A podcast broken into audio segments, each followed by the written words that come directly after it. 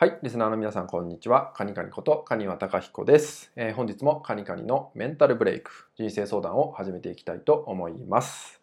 えー今回のご質問はですね、えー時間の使い方がわかりませんっていうようなね、ご質問、ご相談をいただきました。え時間管理のご相談って非常に多いです。でうまく時間が使えない、気づいたら夜になっているっていったようなね、えいつもバタバタ過ごしてしまうっていったような、えー悩みっていうのをね抱えた方は多いんですけど、えー時間っていうのをどう捉えてどう見ていくかって、えーすごく大事になってくるんですよね。で大事なポイントとしてはですね今日一日っていう時間をどう過ごしていくかってことになってきます。えー一日の時間を見ていくってことになるんですけど、まあ、どうしてもえー先々のことを大きく想像したりとかね、えーもしくは過去っていうようなことをずっと見てったりするっていうことがね多い方っているんですけどこれって何でかっていうとやっぱり今を見るっていうのが怖かったりするんですよね。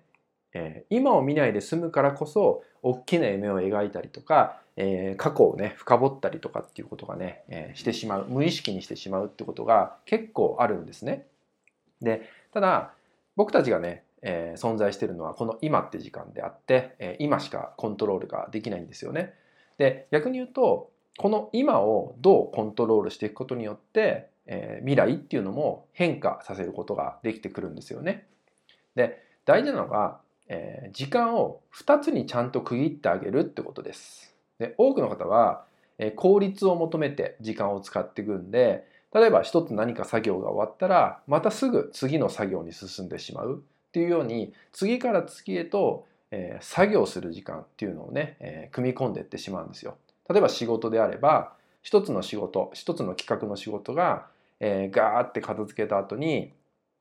さらにすぐにまた次の時間を、えースタートしてしまうまた作業時間を重ねていってしまうそうすることによって、えー頭の中がね、まあ、疲弊してしまったりとか、えー体が疲れてしまうっていうことがあって、えー結局気づいたら夜になっちゃったってことがあるんで、えー時間を2つに分けるのはどういうことかっていうともちろん今の、えー作業時間っていうのを1個設けるのともう1個が何もしない時間っていうのを設けることになります。えー大事なのがこの何もしない時間になってくるんですよね。で何もしない時間っていうのは何をするかっていう答えはないんですよね。例えばこの時間で本を読む時間になったりとか、えー好きな映画を見る時間になったりとかまたはね、えーひたすらリラックスする時間になったりとかっていったように自由な時間になるんですよね。で大事なのが、え今をどうコントロールするかって話になったんですけど、え作業する時間、まあ、つまり、えビジネスだったら売上に直結する時間だったりとかそういう時間をどれだけ短縮して何もしない時間をどれだけ多く確保するかっていう考え方が大事になります。例えば、えーいつもの作業を1時間っていう枠組みでねこなしていたとします。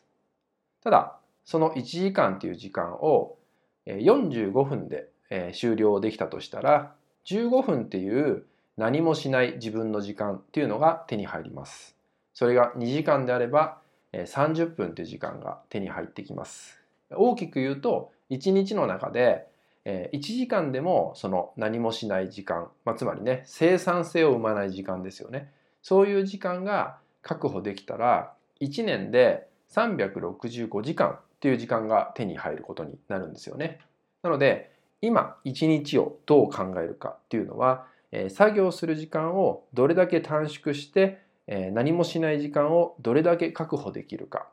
そこに1日の中の目標を立てていくってことが重要になってきます。えー次から次へと短縮短縮そして作業する時間をどんどん積み重ねていくっていうんだといつまでたってもうまく時間が使えないし疲れてしまうだけ。なので、えー作業する時間の目的っていうのはどれだけ何もしない時間を確保するかっていう目的を持って一つ一つの作業を行うってことがね大事になってきますので